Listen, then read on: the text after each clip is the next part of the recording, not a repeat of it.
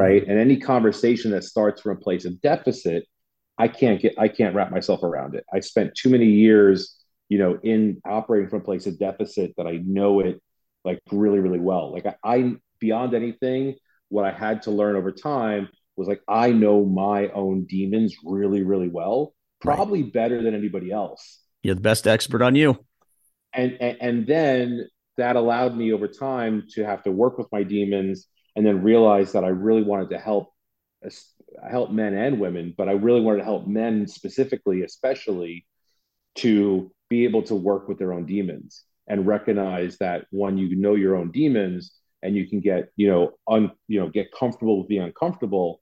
Um, you can really change, you can really be a catalyst for yourself, really be a catalyst for your family,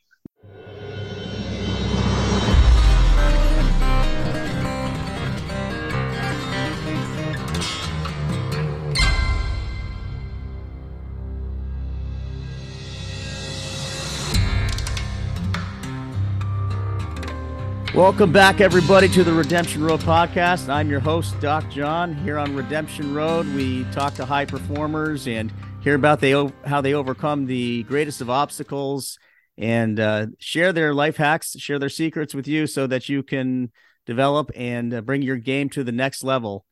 We've got a special guest today, and this is a gentleman who uh, shares a lifetime worth of great experiences and helps men accelerate their personal development and he helps men to rise up, show up for themselves, and uh, really bring their lives and their quality of lives to the highest level possible, overcoming personal and professional challenges.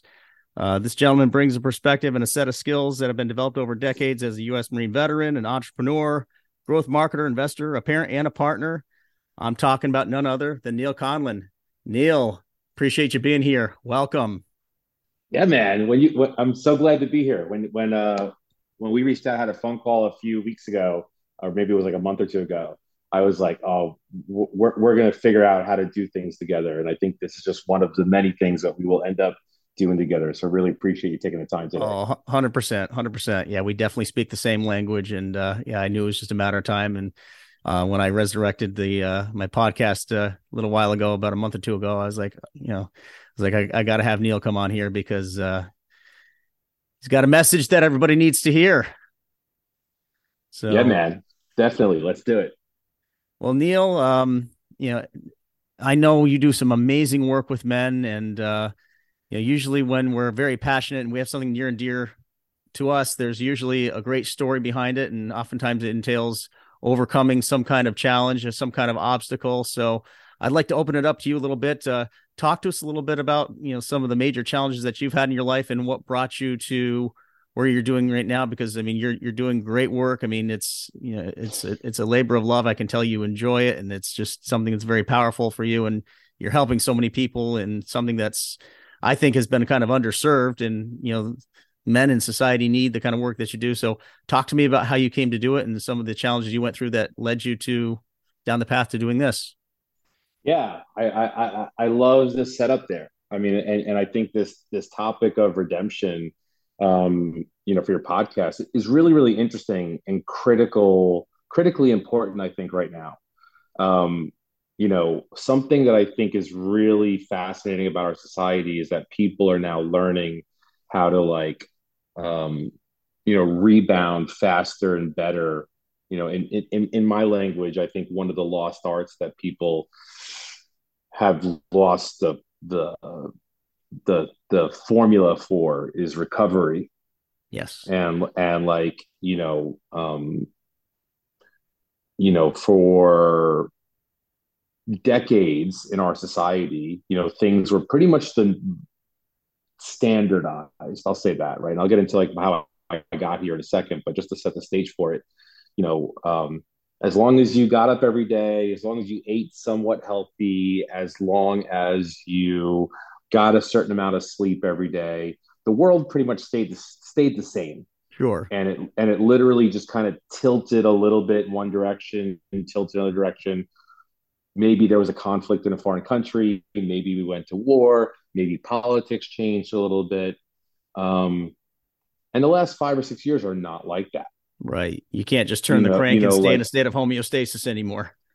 You cannot. And even if you can, right? I, I, I often say to a lot of people that I know, a lot of men that I know, that that have done a very very good job of like being successful in their own right. They've moved out to a great house in the middle of nowhere. Um, they've said, you know what, I'm not watching the news. Um, I'm I'm not going to participate. I'm going to make money, grow my own food, and be a hermit out here with my family in the middle of nowhere. Um, we're we're living in a big, big time of uncertainty where all that stuff can be taken away from you in a moment's notice. Hundred percent.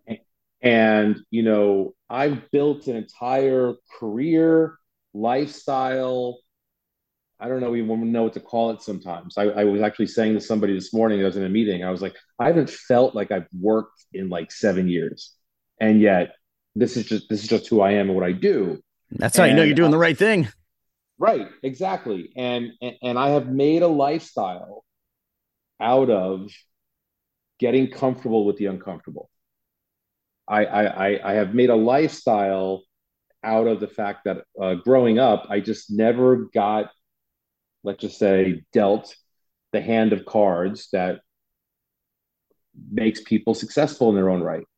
And I and, and so just to you know go through that, like you know, my parents had me when they were very very young. They were both mm-hmm. teenagers. Um, l- very little foundation or framework growing up. Um, got kicked out of a several schools before gotcha. I was even 18 years old.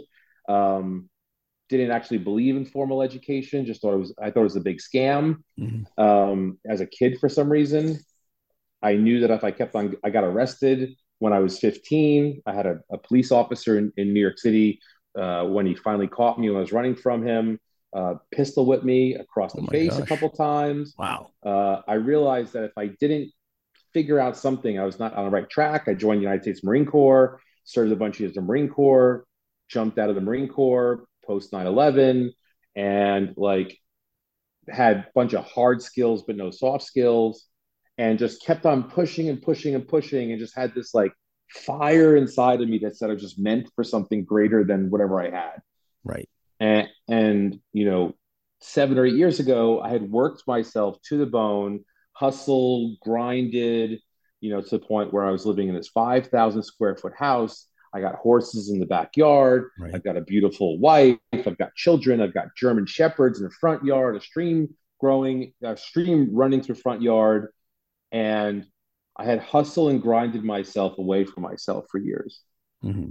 And I had still missing. something was still missing. I had realized that all on paper, none of this really mattered to me none of I, I had built myself into a castle that I no longer wanted either. Sounds like the purpose and, was still missing.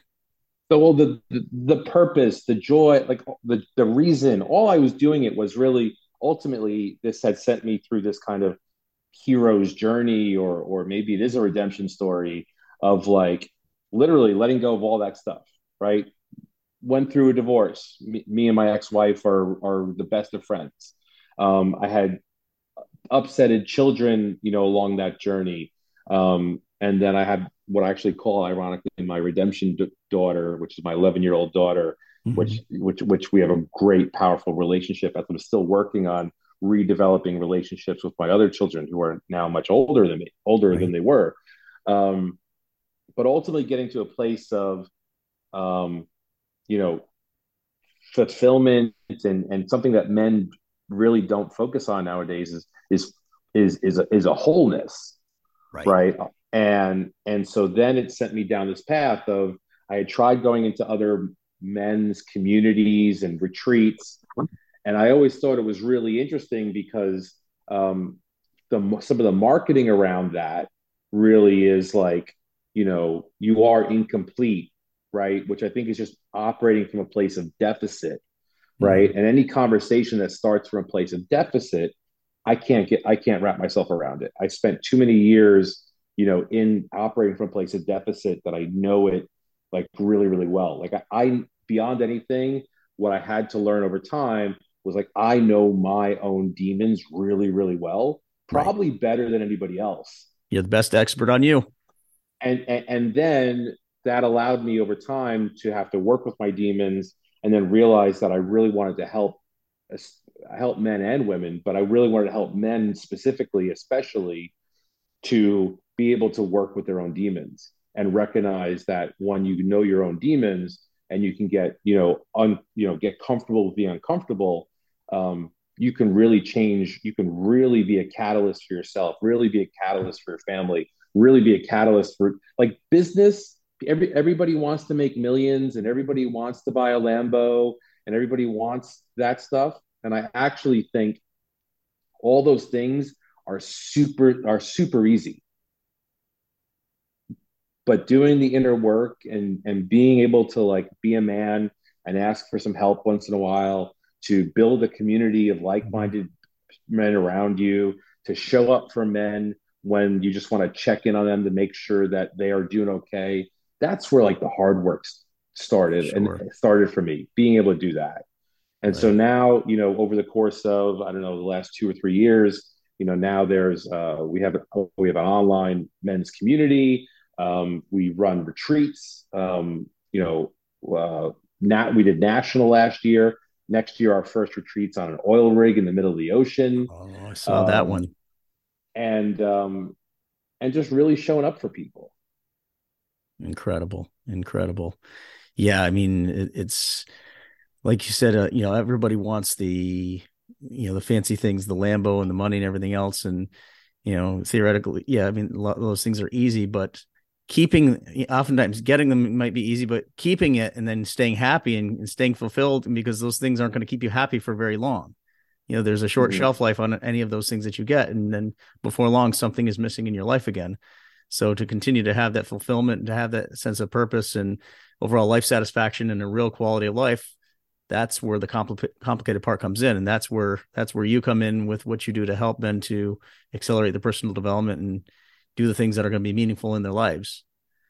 Um, what was what was the turning point for you in your own life? Like, how did you? What what were what were the things that allowed you to? You, you said you were able to see and identify your demons. What were the things that worked for you in terms of conquering those demons and getting a handle on them? Yeah, I I, I love this question. Um, you know, in all honesty, I think you, you don't know right? Like, I don't care what it is. I don't care if it's porn. I don't care if it's alcohol. I don't care if it's drugs. I don't care if it's women. I don't care if it's um, food, sugar, your own bullshit. Like, you don't know that you've had too much of whatever it is until you've had too much. Right. And and and, and that is something that like Pete like like somebody who doesn't have an alcohol problem, right? Doesn't understand what it's like to have an alcohol problem. They're because they can't relate to it. I don't know what it's like to wake up in a fog, you know, like, mm-hmm. or I don't know what it's like to have sex with countless women and not remember one of their, you know, some of the names, unless you've done those things. Right. Right. And so, you know, I was, you know, I, I had this moment in my life where I was flying all over the world. Like I was spending you know, I was doing sometimes 10 to 15 flights a month.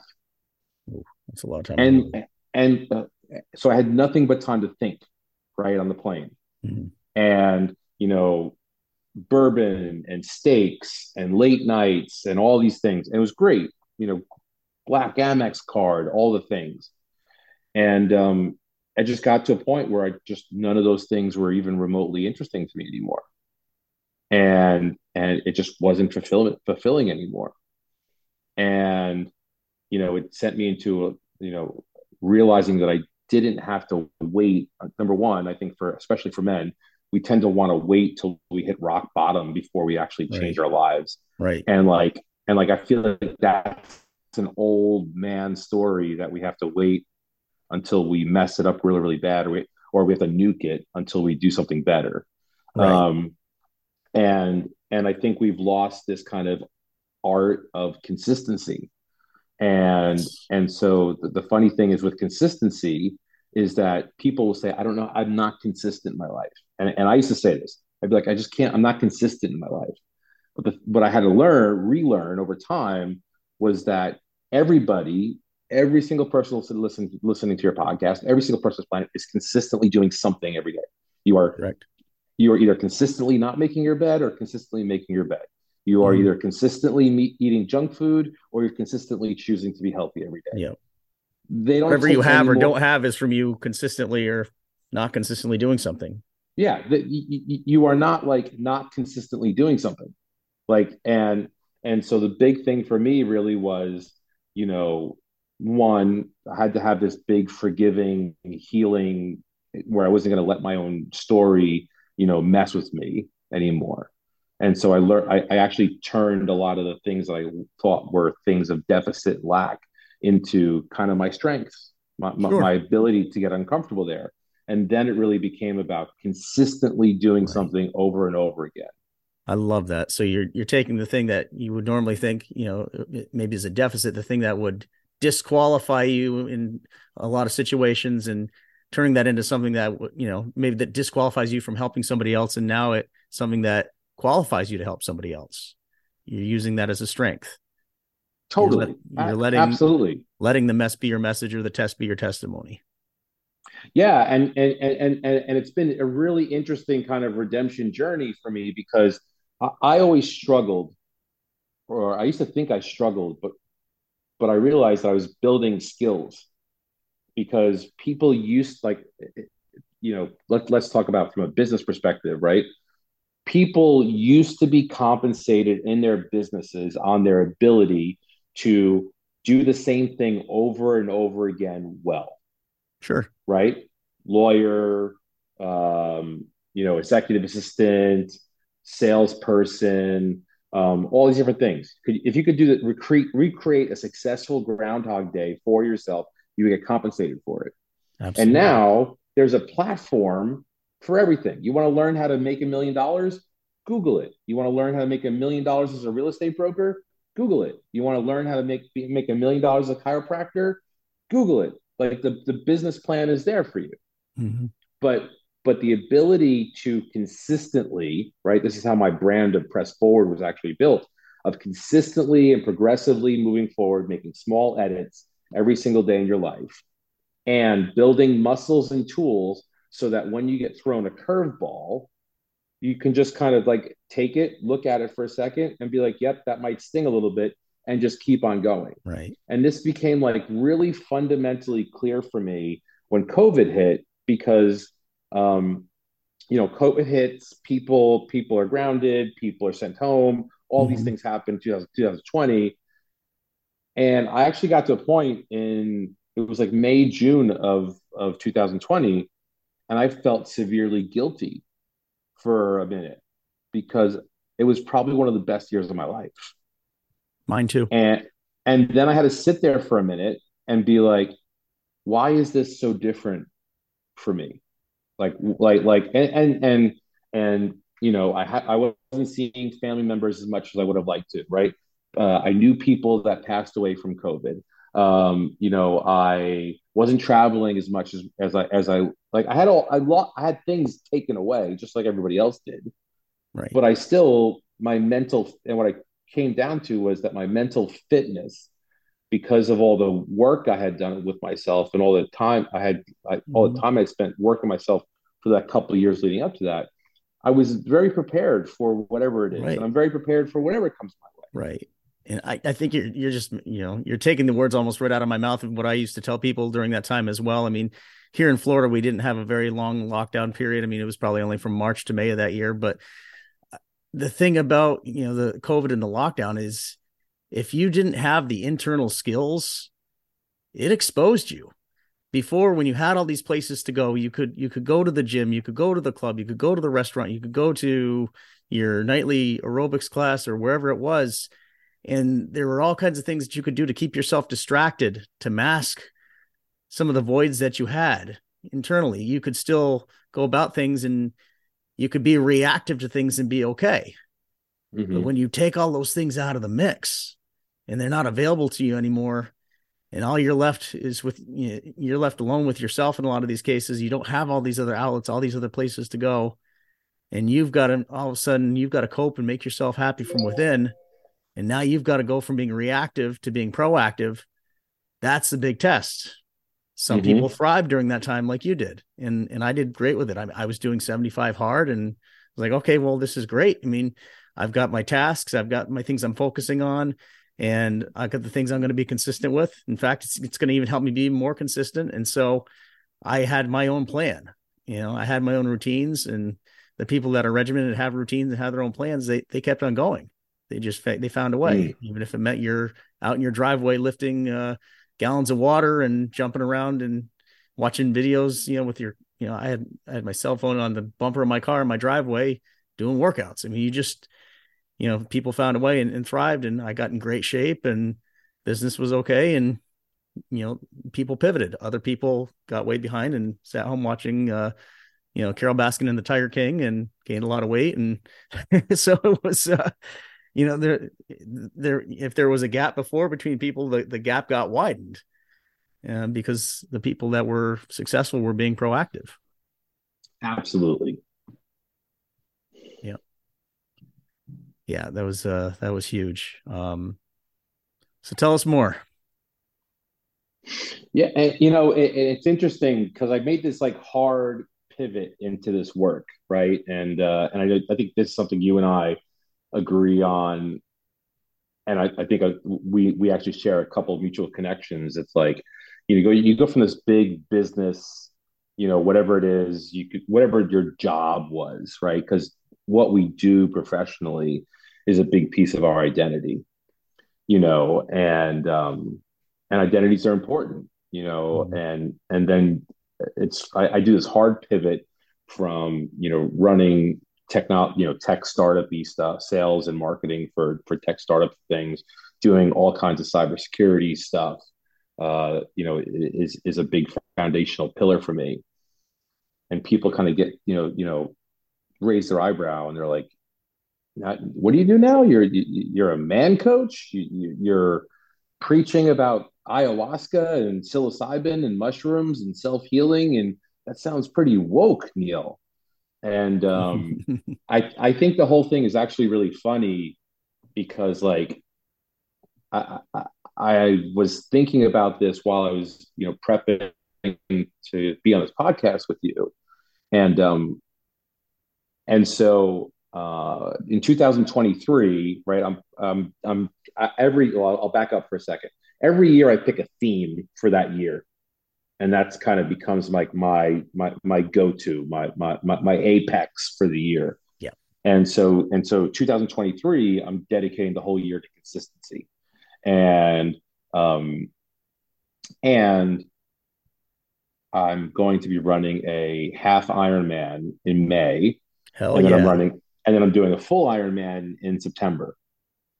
Are, are you so doing the two? Was it the two Chattanooga ones? I'm doing Maine, Maine, Maine in May, and then Chattanooga in, in, in September. Oh, great! And so uh, it's interesting because I've done marathon before. I've run um, done Spartan and some of those other types of races like that. Um, but this Iron the Ironman thing is really interesting to me because I when I started to do research for it, you know, you, you, tend to think of that the Ironman has got to be this big heroic journey, which it absolutely is. I'm excited for oh, it. 100 percent is. I've done three fulls and four halves, and it's it, it's it, a journey. it's a thing in and of itself. It's uh, yeah. I mean, when you accomplish it, it's it's pretty amazing. I mean, there's there's a lot that goes into it. You know, that's why you know you see people crossing the finish line, and even if they just finished, you see they're tearful and they're emotional because it just so there's so much that goes into it that most people don't even see until they go through it. Absolutely right? And and so and so what's interesting though i think is important uh that it that's different about how the iron man culture has evolved is that like you know and and, and I, just got an iron man coach um because i'm a huge advocate for having coaches and things that you've never done before to oh, get oh, you there better quicker faster. Mm-hmm. um is that you know Is as that it, it is you can go to a website right just like we were talking about earlier. You can download a training routine 24 weeks out. You can literally start walking 20 minutes a day. Um, and and and while it is a journey in the path beyond a pretty reasonable doubt that if you follow the training plans eat the right way get the right sleep you will on the day of the race be prepared to you know finish an ironman Yeah. um, it's you still have to do the work, Oh yeah. right? Yeah. I'm, I'm trying to remember what those programs are called. They're called couch to something. It's called like couch to start, couch to finish or something, but it's basically going from being on the couch to um but yeah they i've seen a lot of those programs but yeah if if you do follow them they they do work um Right. I think the Right. challenge And- is for a lot of people they don't know how to follow them they or they're not able to follow Right. It, it, it's the consistency piece of it, right? Like, Yes. like, and, and so, you know, I, um, you know, for a couple months have been kind of, sh- you know, shuffling into getting prepared to start training formally for the Ironman on January 2nd. But, you know, getting all the mechanics in place, right? Getting the routine in place. And, and, and I, in that process, I started listening to, um, you know, been listening to some of the endurance athletes, right? The well-known ones, right? Chadd Wright, um, who's former Navy SEAL, who like you know runs basically 100 miles every time he get every time he gets interested in it. Um, David Goggins just came out with his new book, and, and and I was listening to these guys, and I think it's really interesting. It's something that that I struggle with with this mindset culture because I think that there are a whole. I'm not saying this is this about David Goggins and Chad Chadd Wright, but there's a ton of people out there, coaches, you know, people speaking on stages, and they're talking about like, here's how you have a po- strong mi- mindset, and here's how you do this, and here's how you do that. And a lot of these people just haven't done the things. Mhm. And and and I and one thing I think is powerful is like is the other day I was on a treadmill, and I get on a treadmill now. I hate treadmills. I hate treadmills. I hate them. I hate them. I think they're terrible. But you know, sometimes you got to do what you got to do. wait till you try a bike trainer But but bike trainer, bike trainer, I could do. I have a Peloton. I can get on there. I can do forty miles. I get on a oh, treadmill. peloton's better yeah I, I- I get on a treadmill and I'm like cursing at it in the first three minutes. It's just there's something about it. I don't know what it is. But what I do is I get on the treadmill and I go, Neal, you're not getting off until you get get 10 miles in. By end, like you got nowhere else to be. It's blocked on the calendar. You just don't get off until you're done with 10 miles. it's non-negotiable Non-negotiable, right? Now I get on this treadmill the other day and I'm listening to Chadd Wright podcast. I'm I'm running, I'm jogging, I'm taking a breath, drinking some water. Get done with that one. I listen to Goggins afterwards. Goggins will motivate you, and he and, he, and he's and he's talking about um, you know going into dark spaces, you know, while you're running. And I literally sat there and I'm well, not sat there, ran on the treadmill, and I'm for the next like four miles. I'm sitting there going, how would I beat Goggins at his own game? How would I beat him at his game? And and, and so I and so the the thing I think that that people should realize, I think, is lots of us love listening to Goggins. You love to listen to Andy Frisella. You love to listen to all these people that are telling you how to do the things. Mhm. And I've really been stuck on this idea of like what's what's interesting though that people because the people the deficit that people go into sometimes about like I could never do what David Goggins was. He's a Navy SEAL. Like people will say to me, I've heard this before. Like of course, you know, of course you're set up for success. You were a Marine. You know, like you grew up in New York City. I've heard people say you're a man. You're white. Like there's all these things. Like of course you're like this. And and so I was thinking on the treadmill while I was running, how would I beat Goggins? Right. And then I was laughing because I thought, how great would it be? I think I may make this video and challenge him to this because Goggins was talking about how all these people email him every day. And one of the things that keeps him going is people who, you know, complete marathons and Ironmans because they listen to Goggins and all this other stuff. And I was like, I don't, I don't, I don't want to motivate that guy. He's motivated enough. How would I beat Goggins? And I was like, I, I would challenge him. I would challenge him. I say, David, I can outrun you. And he'd be like, no way that this 230 pound bearded tattooed guy is going to outrun David Goggins. I'd be like, I can beat David. Go- I, David, I can beat you. I could beat you at running. And then he'd show up in his little skin, skivvy shorts. He'd be ready to go. Right. I'd get on a tread. I, before I got on a treadmill, I'd go and get a bar stool. I put the bar stool hmm. next to the treadmill, and I'd say, David, sit here. I'm going to run. You're going to sit here, and you're going to do nothing while I run. And I bet I would run longer than that man could sit still on a bar stool. And, and that would be torturous for him. He, he may say, I can't do that. And, and right there, I think one of the most important things that people have to realize in today's world with the way society is changing, things are changing all around you, is, is that everybody, everybody has a can't. Mm-hmm. Every single person has a can't. And and the thing that I've learned over time, and one of the things that's so powerful about the, the retreats that we do and the work that we do with people is that we're constantly trying to remove people people's can'ts. Right. We want to put them in uncomfortable places so that when comfortable spaces show up, you just it just rolls off your back. Mm-hmm. Right.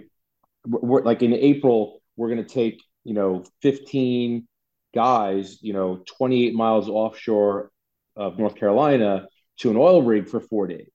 Right. And we're going to tough it out on this oil this decommissioned oil rig in shark infested waters. We're going to go deep sea fishing for dinner every night. Um, nice. All this stuff, right? And the whole idea is that if you can put yourself in these uncomfortable circumstances, you will be so much more empowered, so much more enhanced, so much more prepared for all the little things that come at us during in, in our lives every day that you're not going to care about the little things anymore. Right. Puts it all in perspective. It puts it all in perspective. For sure. I love that.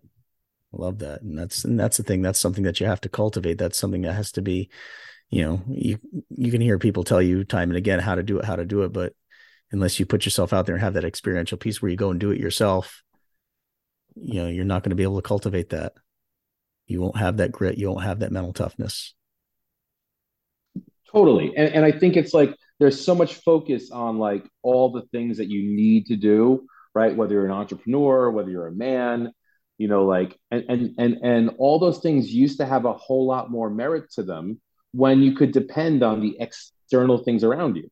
Right. Right? And, and i think a big piece of this is like people need to realize that we live in a time where you no, regardless of where you stand on any of the issues, you cannot, beyond a reasonable doubt, trust the economy is going to work in your in, in your direction. You can't trust that the politics are going to work in your favor. Um, you can't trust, you know, that the education system is going to do a good job of, of educating your children. You can't trust uh, the the packages and the ingredients on the food that you consume. Right. Yeah. You can't and, really assume anything around you're still going to be there a year, five years, 10 years from now. I mean, there was a time in this country where you could kind of rest assured that these things were going to be there and felt like they're always going to be there. it's the last couple years, excuse me, last couple years have taught you anything. It's, you know, nothing is, uh, nothing is guaranteed anymore. Nothing is guaranteed anymore except the consistency that you put into yourself.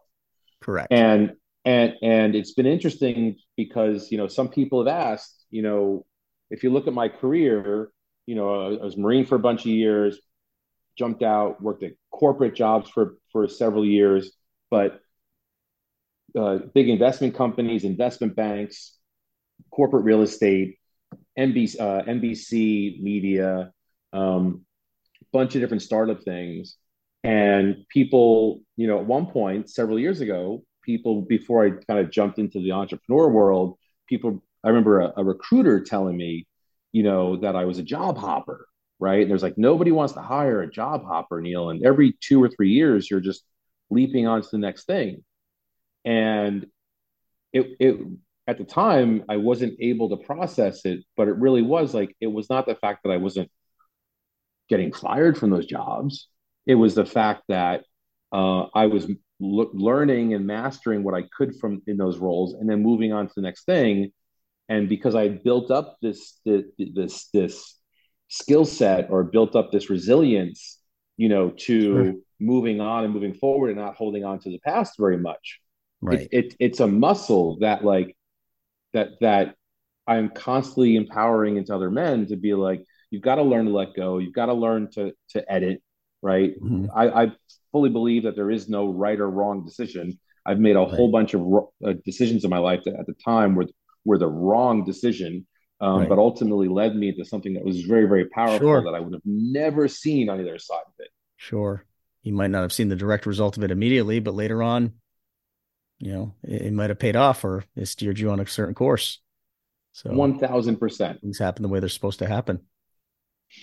So what do you let's let's talk about men in this world and society today like why why do you think so many men are struggling I, I I go to the kids, I go to the car line picking up kids and I see other parents and, you know, I, I see some of the fathers and I see kind of a pasted on kind of fake mask of a smile that is hiding somebody that just is unhappy and is lost and maybe emasculated or, or just, but doesn't seem to have purpose and just really, you just, I, I sense that unhappiness and that lack of fulfillment that they have.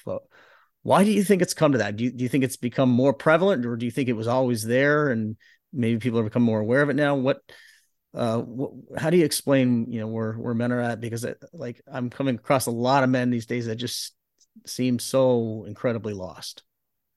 Yeah, I, I mean, I, I think lost is a great word. Um, you know, when I first got into this work, I had the same question, right? I, I the same experience, and um, I forget who it was who originally. I think I was watching a, a, a, YouTube video or something about about it. But I but I very much still, whenever this question comes up, believe in this answer that I'm going to give you, which is over the past like let's call it 20 years, um, you know, and as a father of daughters, right, I'm a huge advocate for women's empowerment. Before I my DMs get blasted like they always do when I say stuff like this, mm-hmm. but there's been for for the last hundred years, couple hundred years, whatever it is, there has been this blueprint, right, of of what men do. They were that they were the head of the household, they were the money maker, you know, they were the the the you know they they were the the dad, right, the father, and they did their, they had their role, right, and then um, when a boy grew up and watched his dad be be those things, he could replicate them. Now, right. whether or not that was wrong or right, that's just a societal norm that has now become mm-hmm. a change fundamentally. And then when you know fathers started or, or husbands started to divorce their wives, right. um, and, and and I've been somebody who's done that already. Um, and women's empowerment started to grow. Right. We basically have had a blueprint that has been systematically erased right. little by little. And then on on the on the women's side which is beautiful and amazing in my opinion that you have very strong you know m- uh, movements that have now written or replicated the blueprint that was there beforehand right. where a, a, woman can make equal pay to what a man would make. She can al- also multitask better than we can she mm-hmm. can have her children. She can take care of her take care of her own her own family. She can you know buy her own house and and and and all these things. You know, and there's there, there has only been a very small world of men, you know, who can actually embrace or have that wholeness to be like and and how do i you know expand myself the way that women ha- have been able to to expand over the past 20 years. Right. And so now you have these men who especially even in younger generations it's like this beautiful woman with a great job uh, shows up and she wants to date and she wants to hang out with you or whatever it is. And the and the the, the young man who you know basically played call of duty for the last six hours uh, doesn't know where he fits in in that conversation now. Right. Right. He doesn't fit in where that role fits in. And therefore, there is this, you know, emasculated, you know, I'm just going to hang out with the bros kind of mindset of like, how do I, how do I do that? And I think there's a lot of men, you know, yourself included, you know, the, the men in my community and a bunch of other folks who are, you know, reestablishing, you know, what it's like to be a healthy, whole, masculine man in today's world. Absolutely. And it's and it's interesting, you know, hearing you talk about the history of how that blueprint kind of eroded. And I mean, I think it even got it, it got eroded, you know, pretty far back. I mean, even as far as like the Industrial Revolution, because you had, you know, fathers home pretty much on the farm, you know, modeling things for their sons and everything else. And then the Industrial Revolution happens, and all of a sudden, dads are going off into the city to work. So sons are at home with mom. And so mm-hmm. even there, mm-hmm. I think that set the set the stage for some of that being eroded in terms of having that role model and you know and i listened to you on another podcast before and i, I know you also talked about like a lot of the teachers you know kids go to school and you know the majority of the teachers are are women and so and then you have the single family households or single parent households and so you got all these factors that come into play that that really uh you know contribute to this this difficulty this challenge. Yeah. Yeah. There's a bunch of really interesting things you know concepts that we don't think about right? And i think you're absolutely right. People will often talk about um, you know absentee fatherism right? I, I, grew up my dad wasn't around but it doesn't have to be that your parents divorced. Um, it could be the fact that dad just worked 12 or 14 hours a day. Mm-hmm. you know there there's all kinds of funny um, sitcom episodes you know where you know men like do not like to ask for help or or the, in in in comics comedian sketches about like we will not ask for directions. We'll just figure it out on our own right? And then societal impacts of that will include that without having a lot of male teachers in the education system um, you know most boys by the time they're you know 18 years old will have spent i think it's like it's still maybe covid changed number but it's like you, you basically spend 75% of your childhood you know being taught by women yeah. Um, and and again, there's nothing wrong with with the with that, other than we derive foundation very very differently and framework very very differently because of because we of how we biomechanically operate. Sure. I went through I went through a really interesting training a couple of years ago. Um, that was very very powerful for me. And one of the things they teach in this training um, is that and and this is like a tough thing for people to pay attention to, to, to, to process. But because of men's testosterone levels, um, it is very, very different for a man to teach a young boy, younger boy, about um, trust and integrity um, and words like that. Be- because of this, when when when when a, when a young boy you know is growing up and his dad looks at him and says do you trust me he's going to make a certain type of eye contact his shoulders which are mm. masculine are going to look a certain way mm. his stance is going to look a certain way mm. and and and that and in that moment there is this energetic trans transmutation transition that happens mm-hmm. and so men establish trust or integrity uh, you know the the value of their word based on body language right and so you know they, they, we would go through scenarios and then if a if a mom who was just a single mom trying to do the best job that she could based on the tools and the resources she had sure. was saying to little johnny or steve or stevie whoever it is do you trust me?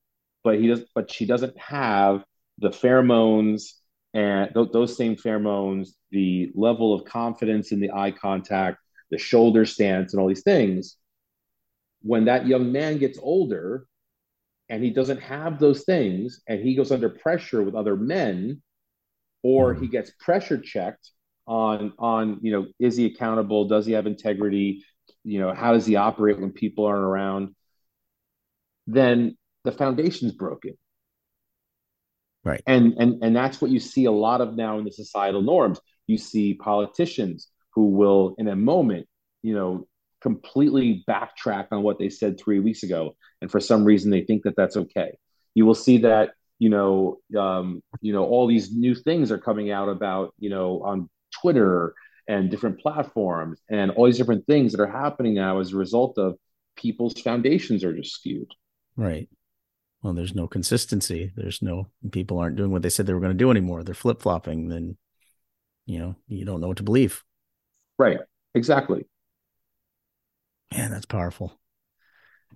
So, how do you go about you know with, with the with the guys that you work with? I mean, so we've we've got the old traditional sense of what's masculine, and then you know we've got this new world, and you know we've got women that are more independent and are able to do more for themselves. And you mentioned the guy who's been playing Call of Duty, who's kind of intimidated by that woman. So how do we how, how do you get these gentlemen to become integrated so that they can they can still have the traditional masculine elements but can also be equipped to deal with the changes and and to not be threatened in those situations so that they can embrace them. Yeah i i, I love the question. It, it it's a tough one right? It, it, it's a tough one because we all have this narrative and we all have this story of of of what a man is supposed to be. Uh, and and we actually live in a world where now become choosing to be a man is um, you know becoming a, uh, an epic you know responsibility in my opinion. And mm-hmm. and and and and and you have to be accountable for it. Right. Um you know i kind of subscribe to this um warrior monk philosophy where where i think what happens is you know whatever version ver- version of a man you know one has um, that's up to you you you you could believe in jesus you could believe in allah you could believe in whatever you believe in. Mm-hmm. um, but you got to believe in something greater than yourself. Right. Number i, I think that's an important piece. Um, but we believe in this warrior monk philosophy that we want nothing but peace we want inner peace. And if for some reason, you know, there needs to be somebody to step in to protect somebody else, to be in a place where they have the tools and resources to do so, they can do so beyond a reasonable reasonable doubt. Right. You know, um, not to digress too much, but I'll bring it back to this this this piece of topic. A few weeks ago on the news, it was right around Thanksgiving. There was this um, video clip in California of an Apple store and these three looked like teenagers, early 20s kids um, had masks on, you know, hoodies on, mm-hmm. and all three of them went into an Apple store. They were in the store for about four and a half minutes, and they ran around the store and ripped all the iPhones and iPads right off of the tables mm-hmm. and left with like $40,000 worth of merchandise in about four minutes. Wow. And the news, right, was, you know, Apple Store gets robbed, you know, like all about these kids. And I watched this video on, I think it was just came up in some, uh, uh, something on Facebook or something like that. And I wasn't pissed off at watching the kids. What I was pissed off at and frustrated watching this video was the store is full of men. Nobody took action. No one took action. Nobody, and and and you could look from the way these kids, these young men are dressed. They they couldn't have been older than 17 or 18, right. or maybe they were 21, 22. They were all 110 pounds. Um, but not one man sat there and grabbed that young man by the scruff of his neck and said, "Put that shit down." And and we live in a world where that's the way that a lot of people are operating. And I really I somebody really else's responsibility. Someone else's responsibility. But the reality is, is that undisciplined, as someone who's been there and had to take the time to develop my own skills and my own resources, undisciplined boys will just become undisciplined men. Yep. And then at some point, they will be called on to actually make a lifelong choice that will affect themselves, their community, their families. And, mm-hmm. and and ultimately if they don't subscribe to some kind of philosophy mm-hmm. right? Whereas you know we want we want routine in our lives. Mm-hmm. people don't realize this but we want routine. We want consistency right. Right, right? We, we we crave it. We crave to know what we're working on. We crave to have goals. We crave to work on some kind of purpose greater than ourselves. Sure but it just becomes too easy to numb those things right and act especially in the way the world is right now right. it becomes too easy to to practice avoidance for all those things right and and so this idea of constant you know you know, of, of putting uh, goals in place, how put, focusing on a purpose. Even if you right. got to that purpose and you realize that it wasn't the thing, you will now have built a muscle that you're capable of purpose, sure. and then you can shift into another purpose. Sure, and and I, I love that. And when you were talking just now, it just reminded me of uh, what I heard Jordan Peterson said, and he said, "So show me a person that's never had responsibility, and I'll show you a person who's lost." And mm-hmm. so, when there is no responsibility, when there's no accountability, like you said, these people that haven't been held accountable for anything, and then there's going to come a time where they're going to have to make a decision, an important life decision, and they're not going to have a clue what to do, and they're not going to know, you know, and those responsibilities. People begrudge them, but they're they're there for us because that's what gives our life purpose, and that's what helps us to have direction and and be able to make better decisions later on. So, and, I mean, and because of the way, and because of the way the world is, we don't know what like like some of the decisions that people have had to make you know in 2020 right? To your point you know it really uncovered like what people were capable of. Right. you know like you know for for the most part you know the the system that most of us most people subscribe to in some way shape or form is is built to to numb you. You know you will get up every day you will go to work you know, at a place that as long as you show up there, they will give you a paycheck and you'll take that paycheck and you'll get food and then you'll eat that food and then you'll do the thing tomorrow. And and I think that one like there the post pandemic year, you know, so many people are stressed out. And to your point, that that dad who's in the line picking up his kid, so many people are stressed out and anxious and all these other things. Like I've become a firm believer that one of the biggest struggles that men go through right now is not finding a purpose. I mean, it, that's important. It's not, you know, finding out, you know, happiness.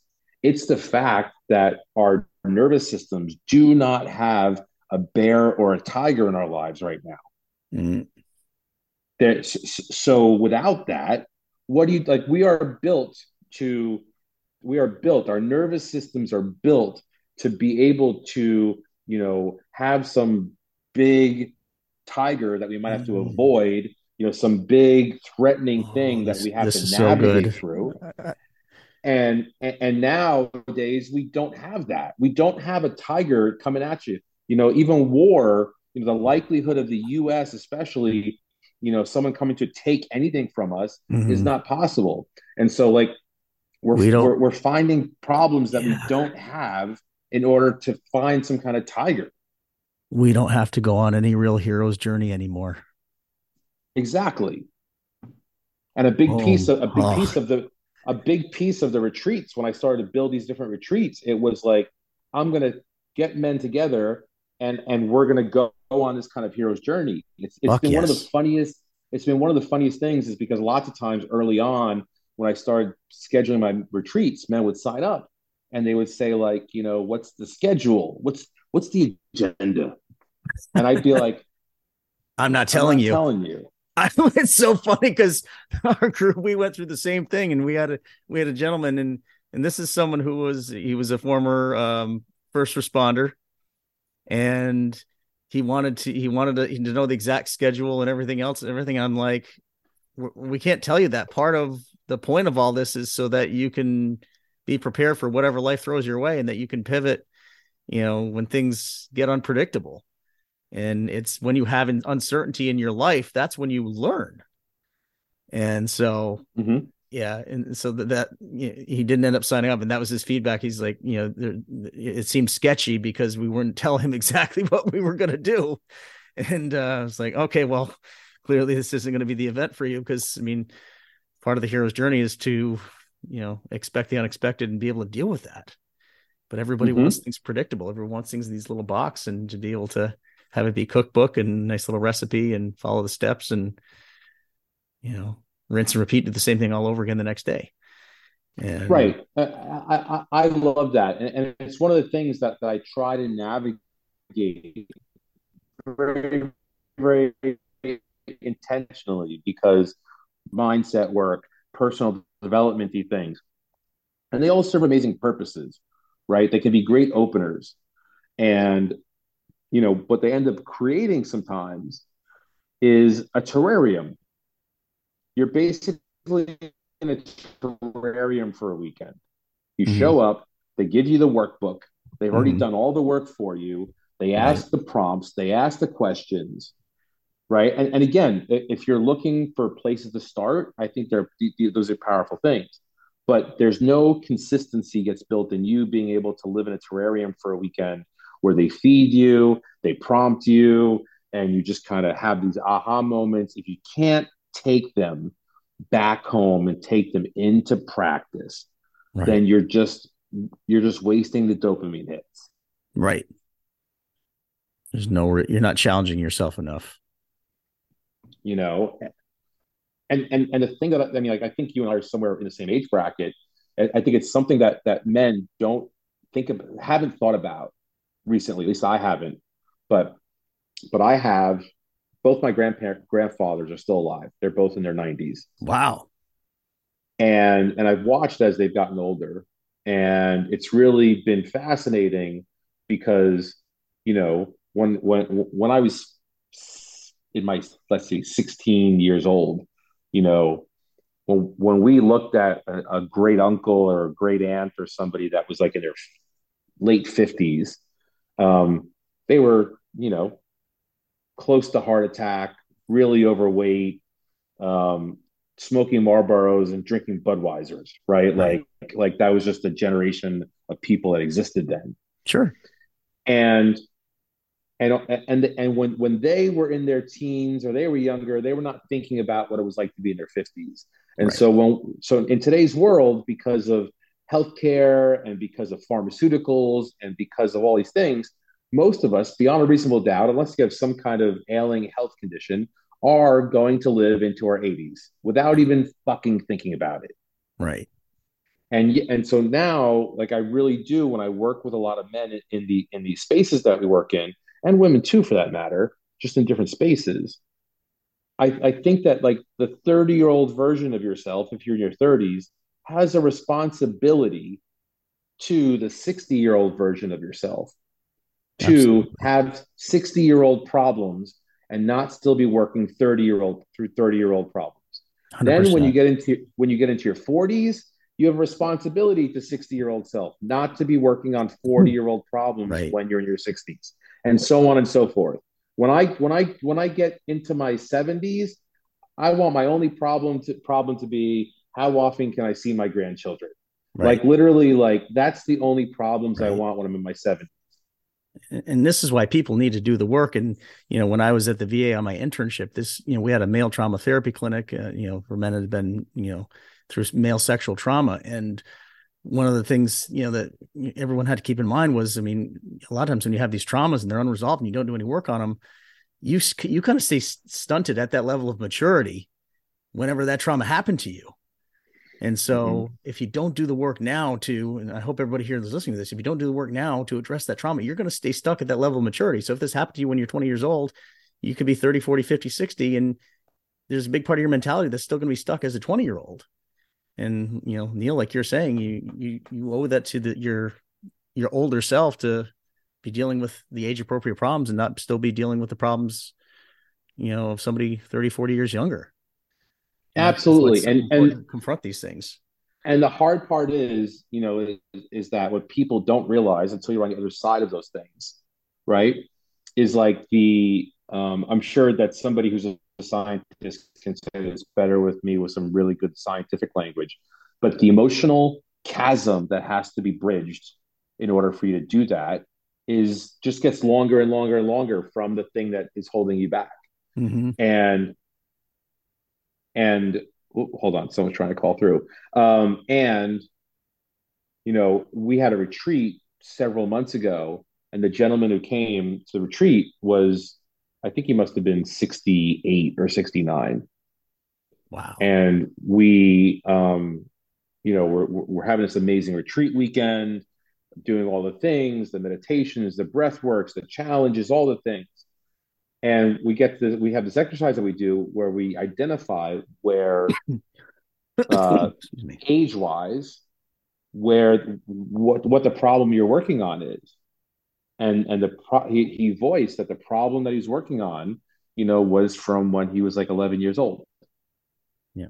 And, and, and the emotional chasm, right? So you now, you now have this problem, you know, that is now 50 years old or whatever it is, 60 years old. Mm-hmm. And the emotional chasm, right? The, the willpower that you have to, to put into this becomes harder and harder as you get older. The distance that you get from it becomes harder and harder to release, harder sure. and harder to let go. Not to mention and, everything that's kind of snowballed. I mean, it's like a snowball that started when you're 11 and you go through those 50 years. That snowball has gotten bigger and bigger and bigger in terms of you know the complications that it's caused for you in your lifetime. Absolutely, and, and, and I, I, like the snowball metaphor.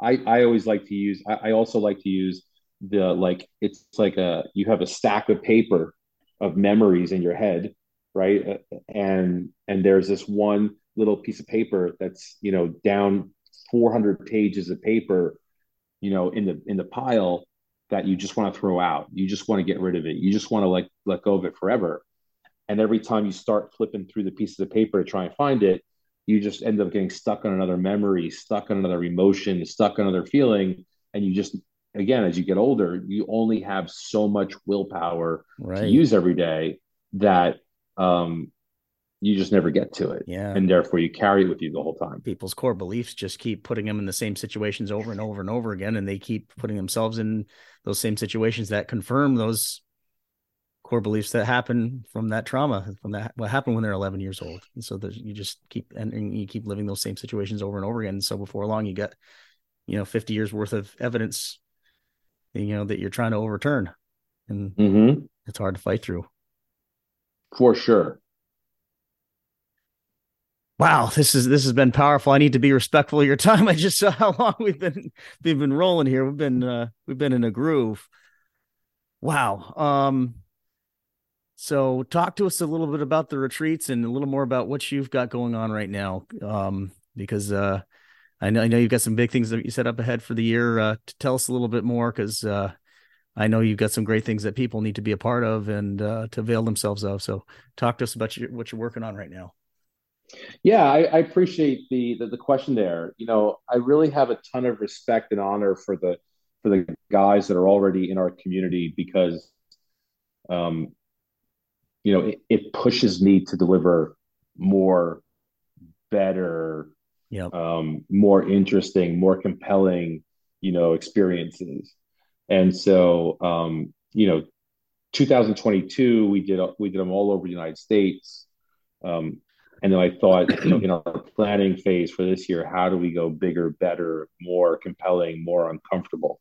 Um, so, you know, we've got a big, big year planned of, of big, compelling retreats. The first one is April, the weekend of April 21st um, at this oil rig um, called the Frying Pan, uh, which is tw- 28 miles off the shore of North Carolina. So all the guys will muster and, and arrive uh, on a Thursday. They'll then helicopter or fly out, you know, to the oil rig, um, spend three days there, uh, and like let's get comfortable being uncomfortable for three, for three days. Um, and then we've got that a whole bunch of other retreats. That, My gosh. I mean, it, it, it, it is the ultimate hero's journey being pressed forward, right? Because you think about the stages of the hero's journey, um, it is a man has a man has a struggle. He goes on a quest. Along that way, he finds a group of men who have similar but different struggles. Mm-hmm. Along that way, they conquer small battles and small uh, and small tasks and challenges. Mm-hmm. And then they conquer a dragon at the end of it and then go home with a prize. Yep. Like a couple of every... couple of prizes really because you're you're going home with your confidence. You're going home with brothers who you went through that battle with. Mm-hmm. So you, you got a you got a couple of priceless things there. There you go. That that's the whole the whole story, the whole plan, the whole story is to do that. Love that. And uh, yeah, I've gotten my partners and I, and we're putting together some retreats for next year as well. And that's, that's, that's exactly our motivation as well is to, you know, to, to send them on that hero's journey to, to challenge, may involve breaking some things down to build back up again, and then uh, and get them going in the right direction, and um, you know, reaching reaching over those things that seem insurmountable, and you know, that's just it cultivates that grit and that mental toughness and that discipline, and um, you know, they learn that accountability along the way, and yeah, it's just it, it's a powerful experience, and you know, they leave there with you know, like I said, that confidence, that credibility with other people, that credibility with themselves. And then when you've got a group of like-minded people with you, that brothers that you know you've been through the battle with, you know, you can trust. that's powerful as well, because I'm sure a lot of guys come in have a hard time trusting other people. So that's uh that's another battle, another battle, and another uh, obstacle that a lot of these guys get past. Yeah, I mean, like at the end of the day, I, I love that because one of the one of the intersection points is uh, I'm a firm believer that everything on the everything in your life happens at the speed of which you trust the circumstance. You you, you you you you cannot. You know, I'll, I'll, we'll wrap on wrap up on this note because I think it's it's a powerful one. I always say to people, you know, anyone's ever been to a concert, right? Because eh, it's the easiest kind of way to wrap your mind around this. But if you go to a concert and the music is good and the vibe is good and the people are good, you will have this great existential, amazing, awesome time, right? What you don't realize in those moments, because you're having such a good time, is the amount of safety and security that has gone into that in order for you to feel safe enough and trust trust enough to have fun. Right. Then there's the other version of a concert that a lot of people have been to where that level of safety, security, and trust doesn't go into it and that thing can get out of hand really, really fast. Mm-hmm. What you don't realize is that in your relationships, in your businesses, in your mind, in your health, in your wealth, in your belief system, that constantly the only way that you can experience anything positive is if you trust the environment, the circumstance, the people you're with, how you're doing it, where they're doing it, why they're doing it. And so, 100%. If, if you can reevaluate how you trust people and you can trust yourself more, you will be more likely to be successful. Well said. My brother, where can everybody find you? Yeah, man, I appreciate the time. Uh, I've got people banging on me to get on to the next call. I'm laughing at this. Um, so, but at I am Neal Conlon um, on all the social media channels uh, or www.nealconlon.com, N E A L C O N L O N. All right. Well, Neal, thank you so much for your time. Everybody, if this resonated with you, this is a very powerful episode. Uh, if you got a nugget from this, please share the episode. Please go online, leave us a five star review on Apple, iTunes, and on uh, Spotify. But in the meantime, everybody have great holidays. Go out, make someone's day better.